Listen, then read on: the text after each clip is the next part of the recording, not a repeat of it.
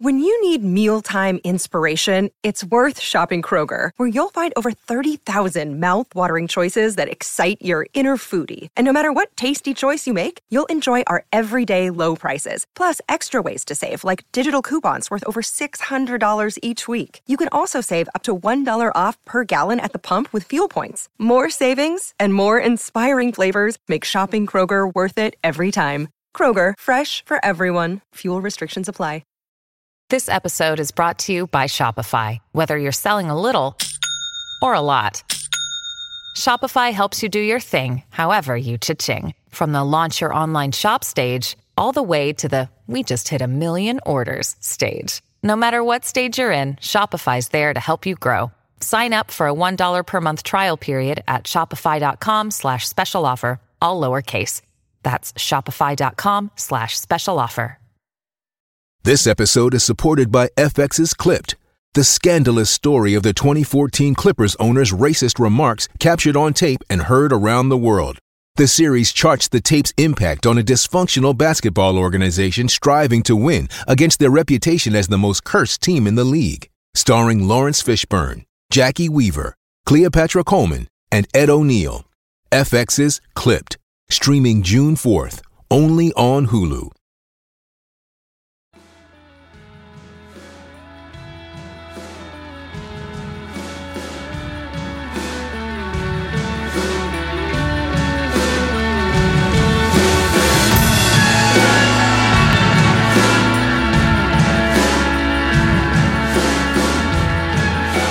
Welcome to the Risen Completely podcast. Yaz is taking some well-deserved time off this week. I think he's gorge scrambling, but don't quote me on that. So I'm stepping into the hot seat. I'm Ben Gardner, and I'm joined by the estimable WCM pairing of magazine editor and editor-in-chief Joe Harman and Phil Walker to discuss the IPL, Australia women's dominance, and to pour over the best young batsman in England. First of all, Phil. Yes, mate. Hello. Jo- Jofra Archer. He, he, he's a bit good, isn't he? Uh, bowler of the tournament. Well, technically, Rabada's the bowler of the tournament. He's taken 18 wickets, uh, but Jofra is is in second place behind him and continues to to beguile. Really, uh, he he bowled a spell against Delhi Capitals. Um, in quite a kind of clutch game, really, that, that Delhi Delhi went and won, and they're now top of the group. But he bowled a spell up top, Jofra, uh, against Rahane um, and Prithvi Shaw. Pri- Prithvi Shaw is one of the best young batsmen in the world, as we all know, um, and he he barely opened his eyes before his off stump was was cleaned up. First ball of the game. Archer does this. He's got a history of doing this. He doesn't bowl. He doesn't work himself into a spell, especially with the white ball. There was that first baller against Finch, for example, World Cup semi final. He's just on it. He's, he, he can bowl with his eyes closed, Archer. It's so natural uh, and so elemental in the way that he does it. Uh, and and he can he can ramp it up, but he can bowl dry as well. He's broadly unhittable.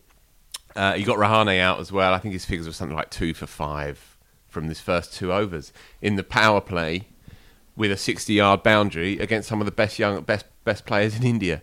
Uh, he is, as Mark Wood described him to me the other day. He just said he's, he's just just the superstar of our cricket team. And you've got to bear in mind that Ben Stokes plays in that team as well, and Jos Buttler and one or two others. But he said he he is the superstar of the England cricket team.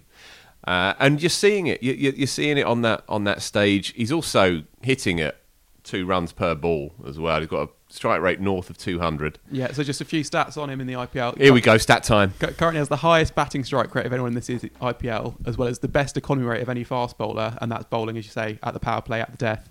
And he's uh, second on the wickets charts too, so that's pretty. And, he, and he's won himself an Xbox by getting out David Warner. Yeah, no, I saw that. It, it, can he work? Sam Curran kind of tried to do exactly the same thing. I don't know if that was fruitful or not. He probably didn't get Warner out. You can't do it after he got Warner out, but you can't ask for the Xbox after you've got Warner out. That's that's not how it's done. You've got to say, Yeah. who do I need to get out, and then they tell you who, and then you do it. That's how you pay for Xboxes these days for some reason. Yeah.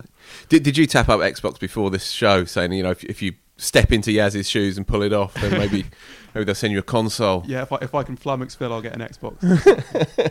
What? Yeah. Anyway, I was I was going to go back on Yaz because I still don't understand what he's actually doing, but that's by the by. Um, that, that game yesterday, did you see it, Joe? Delhi Rajasthan, brilliant. I didn't game. see all of it, but I saw um, Archer's spell and I saw Stokes and, and Buttler batting beautifully. Uh, up against Nortje. That was a really good spell of cricket as well. That was kind of the IPL at its best for that for that little spell of cricket. We were putting a magazine together yesterday, weren't we? Actually Mm, sending yeah. it to, to the press. So yeah, uh, we, we did have other things on our plate. I, it, it was on in the corner of my my front room, and you're right. That that early spell, uh, that four over spell, was just an astonishing passage of cricket, and obviously they ham up everything out there, uh, and everything's great, and everything's the best, and everything's the the best it's ever been. And it can get quite tiresome when you're watching it. But at the end of that four over spell, Nicholas, Mark Nicholas, who is given to hyperbole, as we know, he he just sort of sat back and said, we, we, "We've just seen something pretty special here," and it was topped off by Ashwin, Ashwin's doosra to, to Steve Smith, and Smith was trying to turn it to the onside. You might have heard he's quite good at doing that, uh, and he was just stuffed. He was stuffed by a brilliant piece of old old world cricket, really. Uh, Buttler, meanwhile, was ramping Nortje, who was bowling 156 clicks and all of that, and it was just in in microcosm. It, it's the reason why this tournament is is so so all powerful. Yeah, on, on, on Archer as well, he's clearly having a riot out there as well. You can Yeah. just, just see he's properly enjoying himself. And to be honest, I feared for him a bit in this tournament because when he did that um, interview at the end of the summer, he just said, "I'm absolutely knackered." And I thought, I mean, the IPL really stretches on, and I thought if he had a bad start, it could end up being quite a difficult period. But it's been the absolute opposite of that. He's been been fantastic. He's also a thing we've touched on previously when trying to work out where Archer fits in with England. He's absolutely the leader of that Rajasthan Royals attack. It's not a great attack. It all comes down to him, really. And he seems to really respond to that um, a little bit like he is in England's white ball side, much less so in his in their test team. Uh, he clearly enjoys the responsibility. Yeah, he's also I feel like much more universally loved out there in, in a different way. Like if you look at Yeah. the replies to anything about him on on Twitch during the IPL, the Indian fans were all saying Archer best bowler in the world, what a gun sort of thing. Whereas in England, like any time, like you, you can post a clip of Archer bowling like like that ball to. To, to Prithvi Shaw in the IPL, and you'll get fans that "Oh, shame you can't do that in Test cricket." And it's like, what, have you been watching? E- echoes of Kevin Pietersen in that as Yeah. well, because the IPL became Pietersen's safe haven. He, he really divided opinion amongst English cricket fans, but in India they absolutely loved him, and he loved them, and he loved the IPL. And you kind of see a little bit of that with Archer as well, I think. Mm, yeah, it was interesting. I had to scrap a bit from the script, but I guess I'm now going to include it anyway. That that, that Archer before yesterday had bowled the eight fastest balls in the tournament, and then Nortje went and bowled the six fastest balls of the tournament, all in that in that one go. And I know you're you're a, a fan of his, Joe, and he's not someone you'd have pegged before this tournament as being kind of like an IPL superstar, is he? Really? No, I mean he bowled brilliantly on uh, England's tour of South Africa. God, that was just this year, wasn't it? Yeah. about that seems a long time ago now. Uh, the thing with Nortje, he looks he's literally bowling better every time I see him, uh, which is quite a, a, an amazing thing for a, for a fast bowler to be doing, and he's bowling quicker than I've ever seen him. Um, I think South, uh, South Africa must be uh, very grateful that the Kolpak ruling has has been cancelled because otherwise I think he would have been getting a call from Hampshire uh, and would have had a difficult decision to make. Uh, so it's great that we're going to see him in international cricket, fingers crossed, for a long time as well. And it's exactly what South Africa need. Watching him and Rabada with a new ball for Delhi Capitals uh, has been absolutely unmissable action so far. And and he bowled the spelly bowled yesterday. Uh, they were saying maybe the quickest in IPL history, Right. And they were trying to scrabble around to try and find the stats for it, but 156 kilometers that- per hour. Was that about 97 miles an hour? no, that's more than that, No, isn't I it? think I think 97. Yeah. Oh, is it 97? I Yeah. thought it was even more than that. I think I think about that, and the, the fastest since Shaun Tait in 2011, the fastest ball I think. Okay. So yeah. So Tait did actually bowl bowl one quicker. Just yeah, but but pro- possibly not across a whole spell like Nortje did, because that was the thing. It was it was every ball as well, and that, that was the thing. And That, also with Tait, I always found it a bit funny with Tait because he had his he had his good days, but not that many. He always went for a lot of runs, whereas Nortje is got one of the best economy rates of fast bowlers at the IPL, and is also one of the most threatening. He hits his Yorkers time after time. Meanwhile, uh, if he does miss his length by, by an inch, then Buttler just pops him over Yeah. over mid on, and then reverse not reverse ramps, conventionally ramps if that's not an oxymoron twice twice in two balls, and then gets cleaned up. I He'd mean, hit it was for it was first ball, outrageous. same over over long on as well, hadn't he? It was an Yeah. ama- amazing over to watch that. yeah, ridiculous uh, level of cricket really being played at that point. Um, but again, we saw it. Uh, the, the team chasing, which is historically the team that tends to come out best in 20 over cricket historically, they are coming up short time after time in in, in uh, T20 cricket in, in this particular IPL. And the pitches are getting slower and lower and a bit more turgid, but also teams are just there's more smarts now. I think attached to 20 over cricket. It's a more scientific game. Uh, it's a more process-driven game. Captains and coaches identify who needs to bowl when, almost to the letter. And you're seeing that teams are able to defend totals in this particular tournament more than we've seen in any tournament beforehand. Uh, what, what's the stat, Ben? Like 22 of 22. 28 completed games have been won by the team batting 1st which is crazy, really, because it bucks the trend of, of T20 cricket historically. I think the matchup thing is really interesting because teams in the past have talked about sort of targeting a bowler, looking for that one big over, and that's just it's kind of not materialised often. So you see the run rate of ten and over becomes eleven over becomes twelve and over, and they just don't get that chance to get that 18, 20 run over to catch up, which is uh, which is really interesting to see. Uh, we've talked about obviously a couple of bowlers who've had really good IPL so far. Uh, Chris Jordan has not had that. He's he's played three games. He's yet to take a wicket, and he's conceded uh, over twelve and over so far. Uh, CricViz Ben Jones wrote a really interesting piece for Wisden.com a couple of weeks back now, saying that he performs really really well for England, and he bowls lots of Yorkers, so he sort of fits the general profile of a, a world class death bowler. But in general, if you look at his stats compared to uh, some of England's options like Tymal Mills and Harry Gurney in some of these 20, T20 leagues and some other sort of high class death bowlers, he's perhaps slightly overvalued. But the question I have for, for you, Joe, is a, a more general one, which is uh, is it possible for because we, we discussed with Sam he's maybe played himself into the England team uh, in the I IPL. think he has, yeah. Is, is it possible for a player to play themselves out of the England team in the IPL with how important these are becoming for sort of in selectors' thoughts and that sort of thing? Um, I think it, it depends on quite how ba- how badly you go, and Jordan has had a has a has a tough time.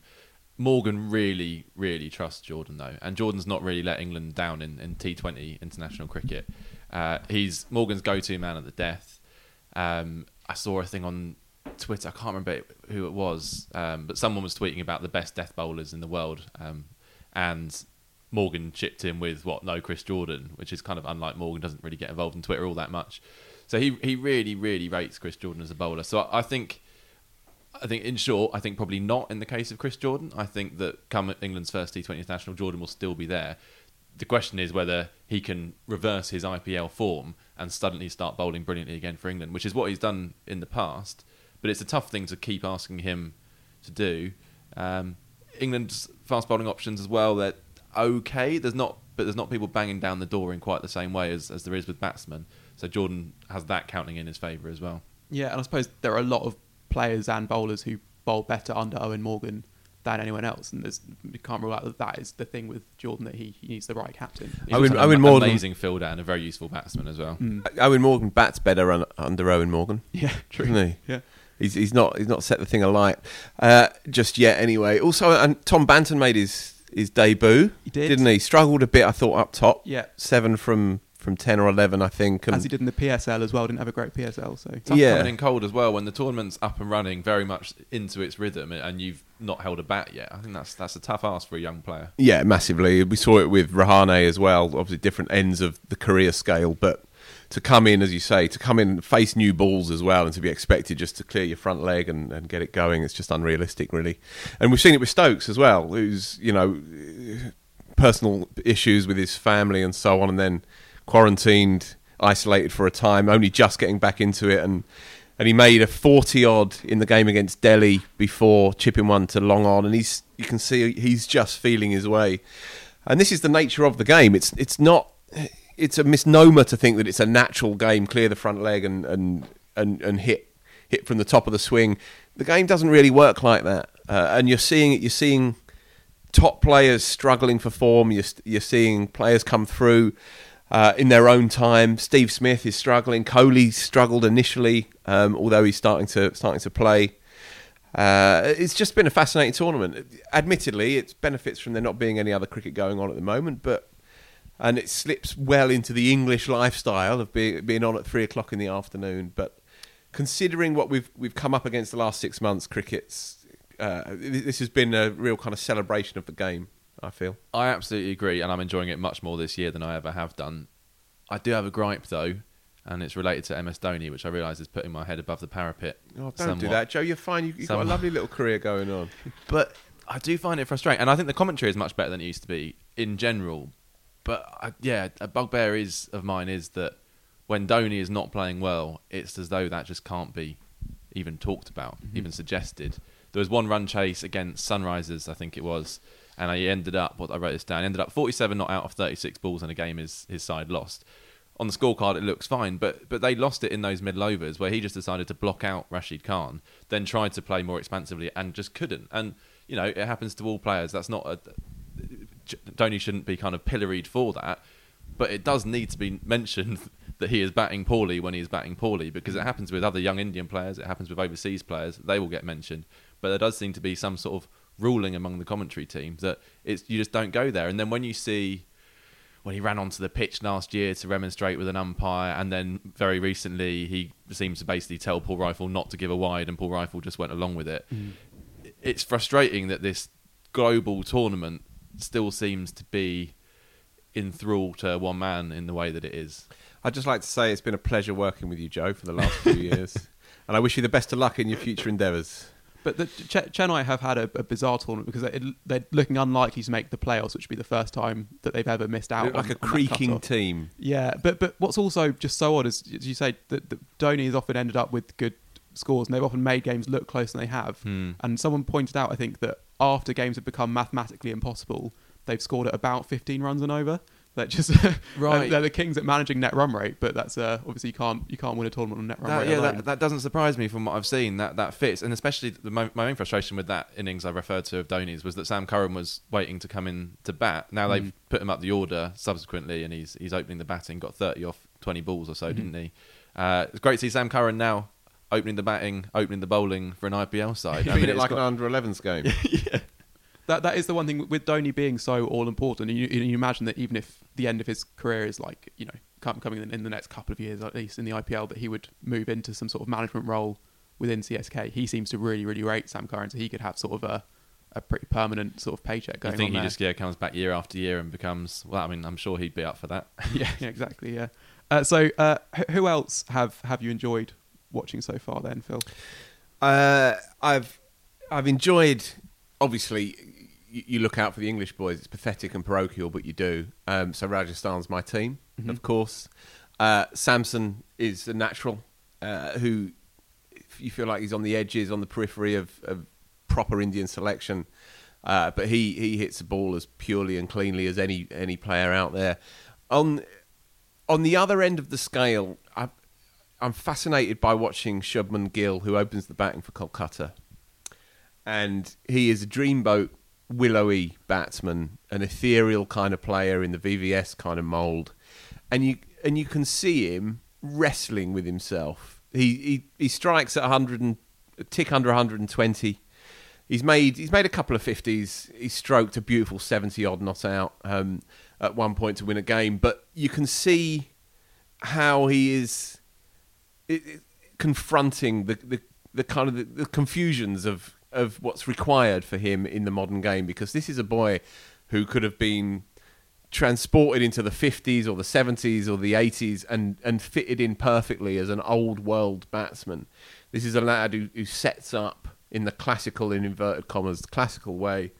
Uh, and he's up there, and this is probably where he has to bat. It does make sense that he has to bat there, but he's wrestling with himself. If somebody bowls him a good ball on off stump, then he drops his hands on it respectfully as VVS would, as Kane Williamson does, and you can see you can see him kind of at odds with himself. You know, in the vul- in the vulgar chaos of the IPL when he really just wants to go and make ten thousand Test runs, and I hope that the possible limitations of attitude that he can't shake in T20 cricket doesn't affect his chances in the longer form, which is probably a broader question about cricket and especially about Indian cricket. Uh, so, so my heart goes out to Shubman whenever I watch him. He'll probably go out and strum 120 tomorrow morning in, in about 40 balls. Uh, and one other for you before you throw it over to Joe.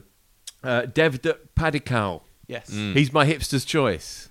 I, I saw him get uh, 30 odd three or four days ago, and he played a shot through mid wicket. Did you see it, Ben? Yeah, yeah, yeah. Shot through mid wicket, stood up tall. Can't remember who it was against uh, and it's one of the most ridiculously cheeky, audacious flicks that I've ever seen with the hands, the Dan Lawrence style hands, where he, you kind of go back on yourself and you whirl it around, and then he then he climbed into a into a cover drive, a sort of Ganguly esque cover drive. Uh, but that's that's that's ten a penny. That shot you'd expect a lefty in this kind of level of cricket to be able to play that shot. But the flick beforehand, I, I dropped my laptop. I was stunned by what I saw. Uh, he's opening for for Bangalore if he's opening for Kohli's team, then they clearly fancy him. He's 20 year old. I had a look at his record. His first class record, he's getting there, but his list A record, he averages 50 something. He averages 50 odd in T20 cricket as well. Mm-hmm. He's 20 odd years old. You'd have probably seen him in an under 19s thing, Ben, somewhere down the line. No, I don't. I don't think he's played under 19s. Okay, I think interesting. He's, uh, I think he's just. He's so. well, it's a and- tough and- team to get into. Their under 19s team. Yeah, Like, true, like, true. even- True, I mean, true. the batting talent they've got is ridiculous, and you're and you're starting to see it replicated in the bowling now as well. A lot Mm-hmm. of good young pace bowlers at the IPL. Yeah, so he's just turned 20. He made three fifties and a couple of blobs so far, uh, but he's he's a dreamboat of a lefty. Uh, so I've enjoyed watching him too. Yeah. Joe, have you got any, any others to, to send our way? Um, Nortje was the one that jumps out. but- Actually, yawned into that. Joe. No, it was a, con- it was a, c- a considered Consideration, yawn. Um, I love watching Shreyas Iyer as well, Mm. uh, and he's got a great team going. Delhi Capitals top of the league as as we as we speak. Uh, he's one of those beautiful players who just looks like he's playing proper shots, and then you look at his strike rate, and it's kind of up there 150, 160. Um, he's played a decent amount of 50 over cricket for India, hasn't he? But I think he. I mean, the thing is, we're talking about so many batsmen here. They can't all they can't pick all of them, but I think he's going to be right in there for the next few years now. I think that and possibly a long-term captaincy successor potentially because he's he captains that Delhi side brilliantly and he's, Yeah. he's, he's got he's got the record in List A cricket to sort of demand a first first choice place as well so that that might well be the way that India are headed. There's certainly a, a kind of a calmness around him. I mean, quite not not like India's current captain, you might say, but that suggests that he's he's got that in him. Yeah. Uh, so I, I've got three things to pick out from the IPL that I've liked. Uh, Steve Smith can't sing. Assume you all saw that. I- I- even Oh, even God. Ashley Giles sort of uh, piled in saying the Bible will get to everyone eventually, and when, when the, the King of Spain is uh, is making fun of you singing. I couldn't actually then- watch the whole video. I got about four seconds in, and then had to stop. Yeah. Uh, I, I, I felt I felt sorry for him. Obviously, I was watching on the periphery. I don't really give a toss one way or the other what's happening on social media. However, you know, it was obviously crap.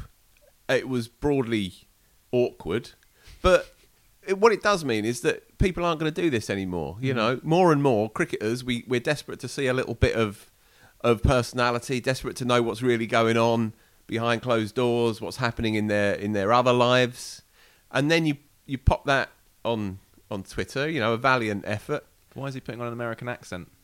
it's an American song. Well, Elton John did it. I mean, I can't stand Elton John, but he did it. Loads of them did it.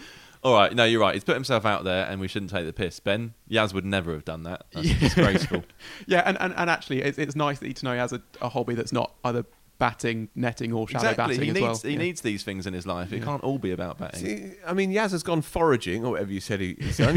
Yeah, the punters need to know about this stuff. They need they need rounded heroes with which to get their teeth into. Yeah, that's true. So, so, so I'm all for it. I'm all for Big Steve uh, throwing it out there. And considering how his batting improved from the start of his his career, he might well be topping the charts in a few years' time. You- you- We'll- you we'll never know, do you? Exactly. Yeah. The, the, so the other two things are Ra- Rahul Tewatia is still uh, is just quickly becoming everyone's favorite cricketer. Did another ridiculous chase. Yeah. Is uh, is like yeah, that's incredible. And Ni- Nicholas Pooran played a, a freak of an innings uh, against. He hits it a long Sunrise. way, poor Ant. Well- for, for not that big a lad. It's interesting that you say that exactly because before this inning, so it's 77 off 37 against Sunrise, a chase of 200, they got nowhere close. But while he was going, you kind of thought, actually, two overs, he could do something really special here. Uh, but before that game, there had been two 100 metre plus sixes hit in the entire tournament.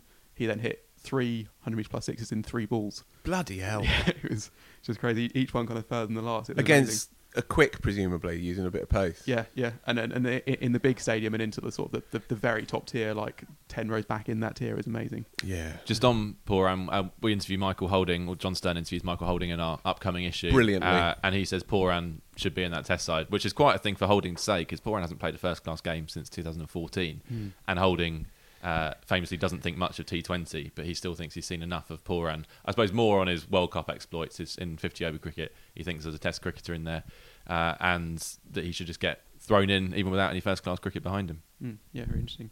So for, that's probably enough on the IPL for the moment. Now we're going to talk about uh, Australia women, who have now won 21 ODIs in a row, which is a, a joint world record, uh, and that's a run that also includes uh, two T20 World Cup triumphs. Although they're not they're not quite as all powerful in that format. They, they do lose the, the odd game there. But um, Joe, are are they the greatest cricket team there's ever been? Big question. I mean, they're getting there, aren't they? They're not. They're obviously not the 50 over World Cup holders. Mm. Uh, England still have that. Um, so no, in that in that sense, I would say. Um, but certainly, it, it does increasingly feel like, whilst women's cricket in general has got much stronger, Australia have got stronger to such an extent that they are pulling clear of everyone else. And I, I kind of include England in that, unfortunately. That's not to say England can't catch them up again. This is how things go. But at the moment, Australia are well clear, and I think we saw that as the T20 World Cup progressed as well. They had a bit of a kind of shaky start, but then they just looked so much better than everyone else. And you look at New Zealand; they're kind of a shadow of them former selves, really. West Indies as well. West Indies as well. I mean, South Africa have, have emerged, but they've emer- they've r- improved rapidly, but still nowhere near enough to catch Australia, who have improved even more rapidly in, in that same time period. Um, it'd be interesting. I mean, Australia might get to a period where they start to become a bit complacent just because they win so easily, uh, and and then that will become a challenge for them to keep them kind of keep themselves going. Um, but yeah, if they if they win the 50 over, 50 over World Cup, uh, then you'd say they've got to be right up there. That's the, the 2022. I think we'll have a, a women's Ashes uh, and two World Cups, a T20 and a 50 over World Cup for for, for Australia women. So if, if they end up and cruising Commonwealth through that, games as well. Yeah, I that's think. true, Commonwealth so they could yeah. win the lot. If they win the lot, then ask me again, and I might say yes. yeah, okay, I'll, I'll set a reminder for two years' time. It's got very 1994-5 winter vibes to me. Um, Australia A beating the full England team, uh, with obviously the senior Australia side, you know, just going through the motions and, and being dominant. Uh, obviously, we, we have it's an on, it's an ongoing issue, and it's and it's a it's a burgeoning issue that I think England obviously are the team to catch them or to at least hold on to their coattails, and I think we will see in the England side uh, a strong few years. I think the, the pool of players is is bigger than it has been before.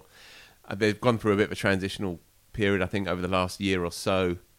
Uh, but we do run the risk of, of Australia running so far away that the, that the competition becomes almost null and void, and that's that's a, a fear that the English setup are quite uh, open about. You know, and they talk about it, and you have to because it's it's unavoidable. Really, I think what happened last summer, as in the summer 2019, when the world was nice, I think that really did shake the the English setup quite quite significantly. Um, but there's no reason necessarily to think that Australia will always be as dominant as this. I mean, it's not purely structural. There, are, there's also a, a, a time and a place for a handful of all-time great cricketers to be to be kind of coinciding together in that in that particular side, and and yeah, Meg Lanning Mark II. It's not necessarily a given that a Meg Lanning Mark II or at least Perry Mark II is just waiting there, 18, 19 year old, and is going to go and dominate just as much as they are. So this is sport. This is the nature of it. Uh, but at the moment, they are rewriting the rules almost on a weekly basis of women's cricket and what's what what the barriers and the boundaries are of the thing. Yeah, obviously England's professionalisation is is the thing that we hope will help them catch up. And I think it is also worth remembering that that 2019 Ashes, like England did obviously lose like what well six of the first. Is that right? No, five of the first six games, and then drew the test when they got didn't get close. But that ODI Should series, should have won the first game. That's the thing. Should have won the, the first the, game. second game, they kind of they were in with a chance, and they kind of came back with a with a spell with the ball. They're, they're, they're, I think they're. If you'd back them to win a game in a five match series, I think, although Australia are clearly the, the, the better side, I don't, I don't know if England are are that far away and, and are improving as well. So I think that just sets up. It's, it's just such a shame, again, that that World Cup next February isn't happening because it's it's what it's kind of been building towards, and it just kind of feels like it's just sort of a, in stasis at the moment, I guess, the Yeah. women's calendar because there's not that thing to look forward to in the near future, unfortunately. Um, so now to, to Zak Crawley. Uh, the new issue of Wisden Cricket Monthly out next week has a cover feature on the 12 best young batsmen in the country and an interview with Crawley, who I guess you'd say is, is the best young batsman in the country, is at the heart of it. Well, Ollie Pope might have something to say about that, but I think you could say those those two certainly are. Yeah, we wanted Matt speak- Walker would say so. What a quote that was. Matt Walker would, yeah. I'll, I'll, actually, I wrote that down. I'll, I'll come on to that. But the, just the, the kind of formulation of the feature, we wanted to speak to Zak Crawley. Uh, obviously, England's kind of breakthrough player of the summer. Um, but then we wanted to broaden, a bit, broaden it out a bit and, and look at some of the names that people we're familiar with who are kind of waiting for their chance, like Dan Lawrence, but a few more from county cricket who people who casual fans might not have heard of, uh, and look really in depth at their games, speak to coaches about them, speak to teammates about them, um, and kind of yeah throw their hat in the ring to be England internationals in the next in the next few years. Uh, so yeah, I spoke to Crawley, uh, who unsurprisingly didn't really want the summer to end, whilst all of us are kind of just wishing T20 would die and disappear. Uh, Crawley will look back on this summer rather differently to, to most of us, uh, and he's really he's an interesting bloke to talk to. Um, very quietly confident, um, very much assured. But as yeah, as Phil says, I spoke to Matt Walker, Kent's head coach, um, about him. And Matt Walker is quite funny, especially when you're speaking to coaches about young players. They often want to play play the player down a little bit for understandable reasons. They don't want to hype them up too much. And Walker kind of wants to do that, but just can't help himself. So when he spoke to Taha last year, uh, when Crawley had just been called up for his first England tour, uh, Walker tipped him as a future England captain, which which I thought was great. Uh, and and when he's speaking to me, I, I was asking about whether this innings might potentially have come too early for Crawley in some ways. How how, how do you live up to that? Um, and he just said, uh, and this is a quote: "In my mind, it's what he's made to do. That's what he's on this earth to do: to be the best player for England and to score more runs than anyone scored." I suspect that's his mindset. Not that he would say it because he's too modest and humble, but the ambition and burning desire is there. It's there to be seen in how hard he works, in his quiet confidence, day in, day out, in everything he does. Uh, and Walker goes on to tell me that he sees similarities between uh, Cook, Alastair Cook, and Crawley. Uh, Cook, who he played with at Essex and then was batting coach there when, when Cook was playing some county cricket when he could. Uh, and obviously not in terms of batting style, but just in terms of that kind of absolute, quite kind of quiet character, but so, so driven um, and just knows their game really well. And when they encounter a flaw, they work it out really, really quickly. Um, so I think I think we're all excited about Zak Crawley anyway. Uh, and after speaking to Walker, I think I was even more excited. It's fair to say. Are you, are you still having him in county cricket for another couple of years so he can learn his trade? Well, uh, Oh, that was a low blow. Sorry. We'll, forget we'll get to that in a second. Forget But, but, but first of all, just here's a clip from, from that Crawley interview just to give you a taste. Um, I think it's probably surprising to a lot of people that, that you can score 267 against a high quality Pakistan attack in, in Test cricket, but uh, average in the low 30s in county cricket. But do you feel this is just a kind of natural progression in your career, or is it possible that some batsmen are actually better suited to, to Test cricket, even though there's a step up in quality? Yeah, it's a great question. I, I feel like th- there's definitely um, it's definitely a different style of cricket, um, Test cricket, where um, I think it's much more of a back foot game, um, where county is much more of a front foot game. But you know, I do feel like I've improved in the last year, so that I think it is a, um, a definitely a little bit of a natural progression, and also that being quite tall, I think um, I think my game might actually obviously, I wouldn't say it's suited to Test cricket because I'm not sure anyone's suited to Test cricket. You know, it's very hard, but it's um, you know, it, it might be not such a big step up for me um, in, in that sense because it, it might, maybe might suit my game a bit more. But that's just um, that's just theory. I think it's more the fact that it's actually just a natural pro- progression, and I've uh, I've actually just improved over the last year. I think. Uh, you've shown already that you've- you've obviously got the, the game for, for one day cricket, white ball cricket as well. Um, presumably, you've, you've got ambitions of, of breaking into England's white ball sides whenever you get the opportunity to do so. Yeah, no, I'd love to play cricket, uh, white ball cricket for England. Obviously, it's uh, you know not going to be easy. That's one of the best, um, well, probably the best white ball side in the world at the moment. So, um, you know, I'm realistic about the fact that you know there's some great players in there. I'm going to need to score a lot more runs before I, I can break into that side. But um, you know, it's definitely an ambition of mine. It's an interesting thing, though, isn't it, for guys like yourself and Ollie Pope? When you break into the England Test sides, it does become difficult to have white ball opportunities, even in county cricket. You've got a bit this summer with Kent, but um, and therefore it's quite hard to, to stake your claim for those positions in international cricket. Yeah, I suppose so. With um, if all things being well, with T20 and, and the hundred, um, you know, I, I might never play fifty over cricket again, count at list A wise. So um, Yeah. you know, um, it, it's strange to think of it like that because it's actually such a great format. Um, but yeah, you know, uh, hopefully, um, you know, if you can state your claim in, in T20 stuff and then uh, have a mixture of test stuff, then maybe they can see that you can blend the two together. But other than that, you're right. It's going to be it will be difficult, but you know, I'll just um, try and keep working on those aspects of my game and if I score enough runs where they feel I'm picked, then hopefully I'll be ready. Um, and you talk about time on your phone. I notice you're you're not on Twitter, which is uh, pretty revolutionary itself in terms of the, the current England team. Um, is that do you just not need the hassle? Have you got any interest in it at all? No, no interest at all. Really. I mean, I don't. Um, I don't particularly like social media. I don't really like what it does to people. So um, I, uh, I try and stay away from it. And um, you know, I think I think that will be the case for uh, for a little while. Yeah, you know, things might change and it might become, um, you know, uh, you know, a place that's you know a bit more beneficial. But yeah. at the moment, I feel like it's um, it can only have negatives really on, on my career, so I'm trying to stay away from it. And is that true of, of the media in general? Do you, do you read much about well English cricket or, or your game or how you've gone? Yeah, no, I enjoy reading about the media and, and, and, and cricket. I know I still try to stay in touch with the game. It's more um, uh, the other stuff. The other stuff, yeah, you know, and um, you know, and, and, people are entitled to their opinions, but I'm not sure that um, they're necessarily um, good for me to see about my own game, whether they're positive or negative. They can, you know, might sway the way I think about the game. I prefer to stay in my own bubble with it, really. As as Phil just alluded to, obviously I've been yeah that was nasty. Sorry, I've been vocal in the past about Crawley being picked before he was ready and was proven catastrophically wrong. I'm actually I'm still getting stick on Twitter for it even Good. last night. Someone Sorry about that.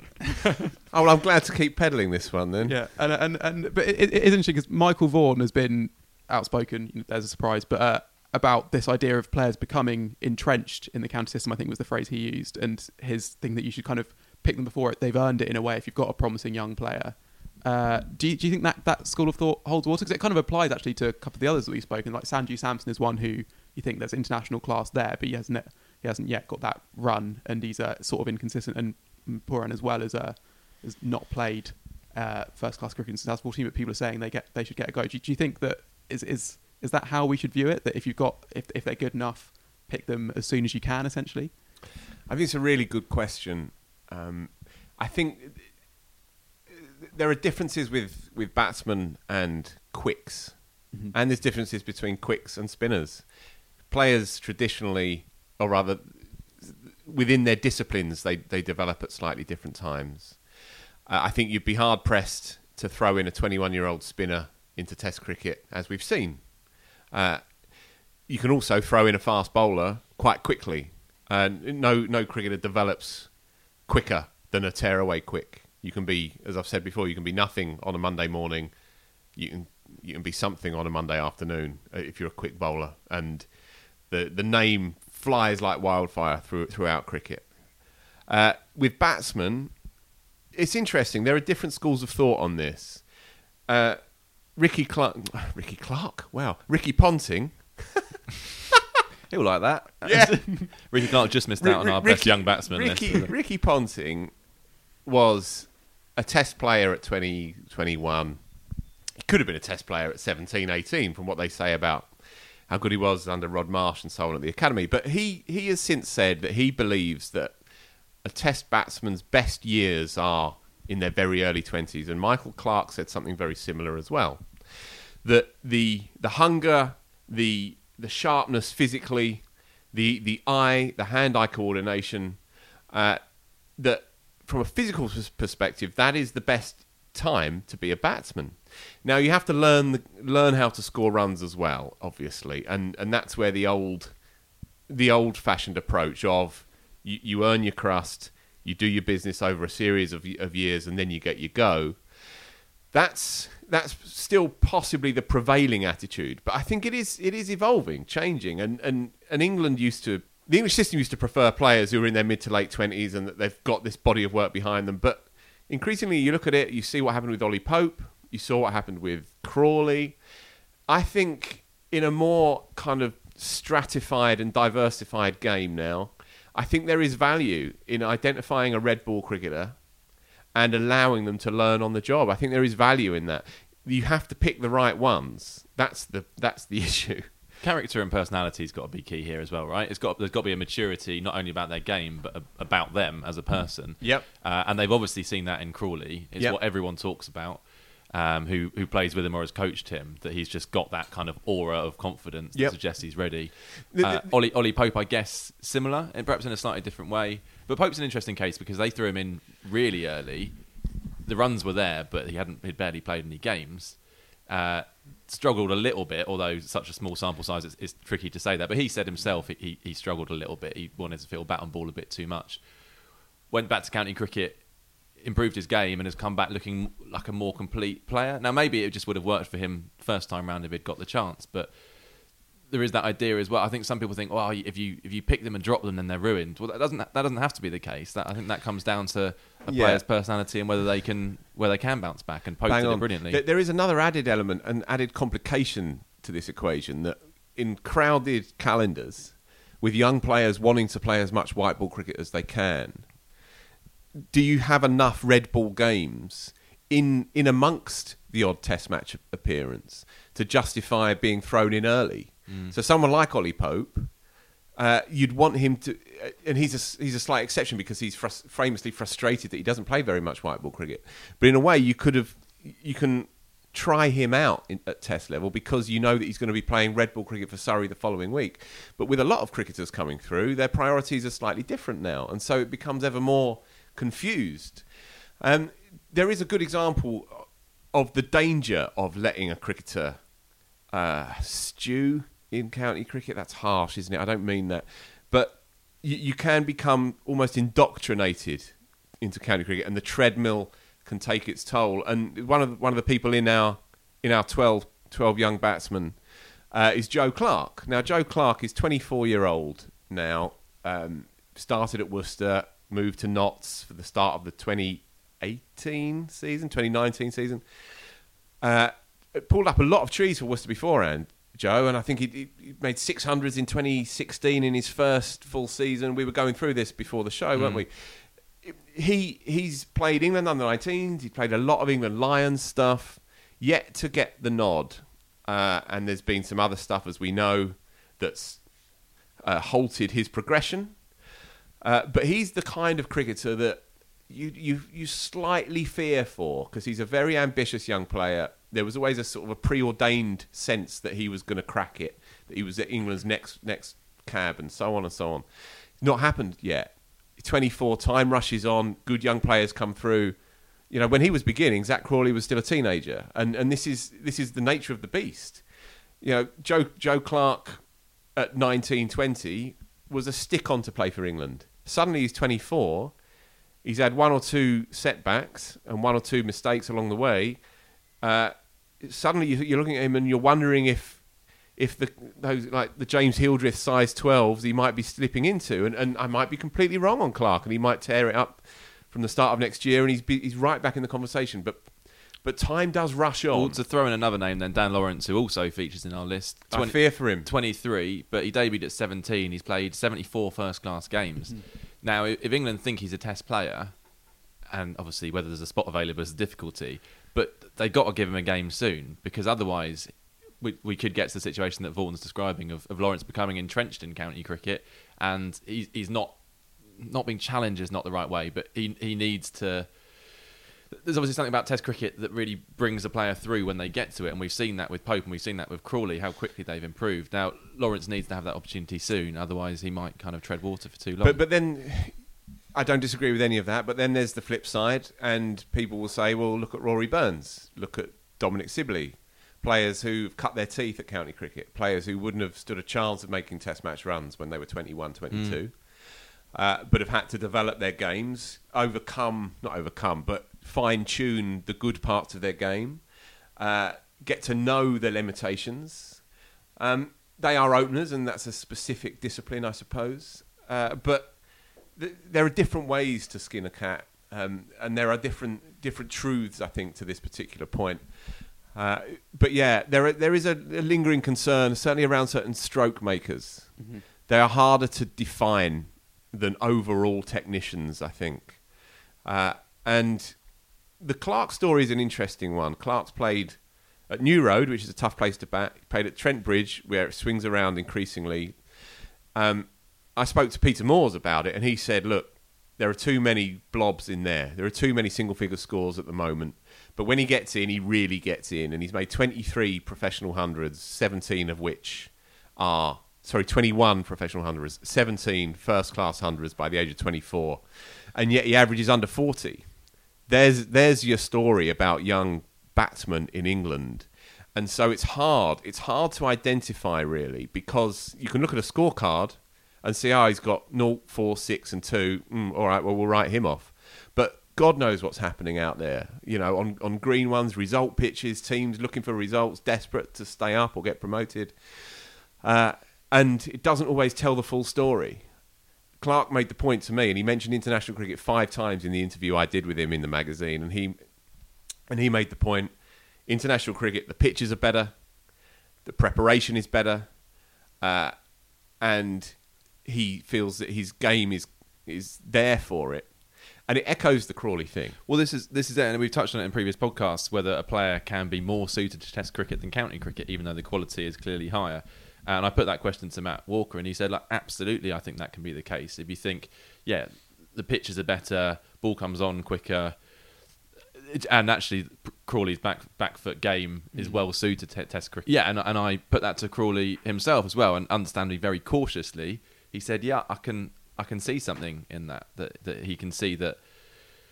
In some ways, his game might be more suited to, to Test cricket, whilst also saying that actually the reason he was made, able to get such a big score against Pakistan is because his game has improved so quickly, being in and around that England setup. Yeah, I think the the thing for me that's most interesting is just realizing how big a part sort of fortune and circumstance actually plays in a in a well in, in any sportsman's career, but I think especially cricket where you know you can just get a, a, a good ball early on, and then all of a sudden you know you've you've made a pair on Test debut sort of thing, uh, and uh, so we and especially because cricket gives you such defined statistics at the end of a career, you'll look back at someone and think like, oh, they they they underachieved, oh, they they didn't fulfil their potential, but actually someone like Joe Clarke could very easily have played for England at this point, and it brings you to the point that you know there isn't a spot open at the moment for an England batsman. Uh, and he very nearly made his debut in the game when Ollie Pope made his debut, uh, Mm. but didn't, and has now. And you know, at the time, we said, "Oh, well, he's going to play for England sooner rather than later." And now he still hasn't played for England, but you, you could just you kind of never know what, what might have happened if, if he'd been the one to to make his debut to, to come out at Lords, and it was when it was swinging around. But Ollie Pope made that what that that, that twenty odd and and sort of looked kind of settled, and uh, it's, just, it's just fascinating to pinpoint kind of turning points in players' careers that could have it could have gone so different. And you know, we've been careful to say, Joe Clarke is still as one of the most exciting young batsmen in England. Could yet play lots of Test cricket for England, but uh, if he doesn't, that might not be through any fault of his own. That might just be the way that his career happens to have unfolded. Yeah. Just, I don't want this to, to be the Joe Clarke show, but I wrote about him sli- slightly tongue in cheek that he might actually be too good. And what I meant by that is he has a strike rate of 150 something in 20 over cricket. He's made three or four list A hundreds, and he's made 17 first class hundreds. He plays them all, and he plays them all to a high level. But among our list, there's there's Crawley, who's making T20 hundreds, and he's obviously brilliant. There's Pope, who doesn't really play white ball cricket. There's Tom Banton in. I'm not giving away, you know, go out and buy the magazine, folks. I'm going to give you the whole list. But Tom Banton barely played a red ball game. He's in our list as well. And cricketers, young cricketers, are increasingly specialising, as we know.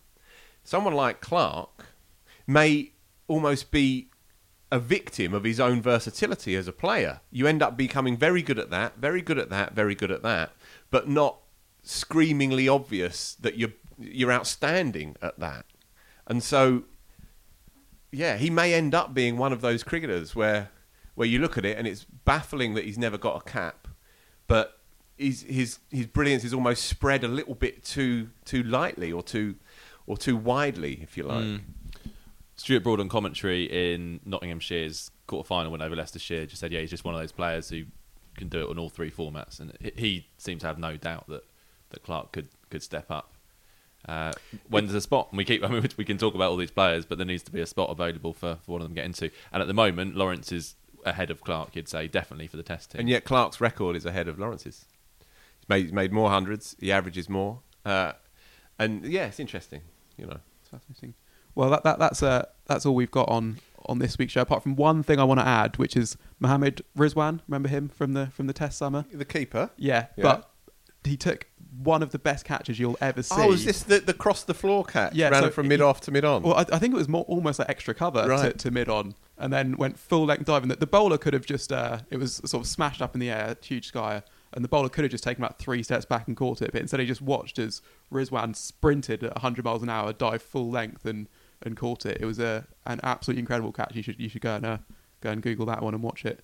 Um, but that's uh, that, that that's all from us. Uh, thanks thanks very much for listening. And uh, as ever, if you have enjoyed what you've heard, please uh, tell your friends. And if you're feeling especially kind, leave us a nice five star review on the podcast app. Cheers.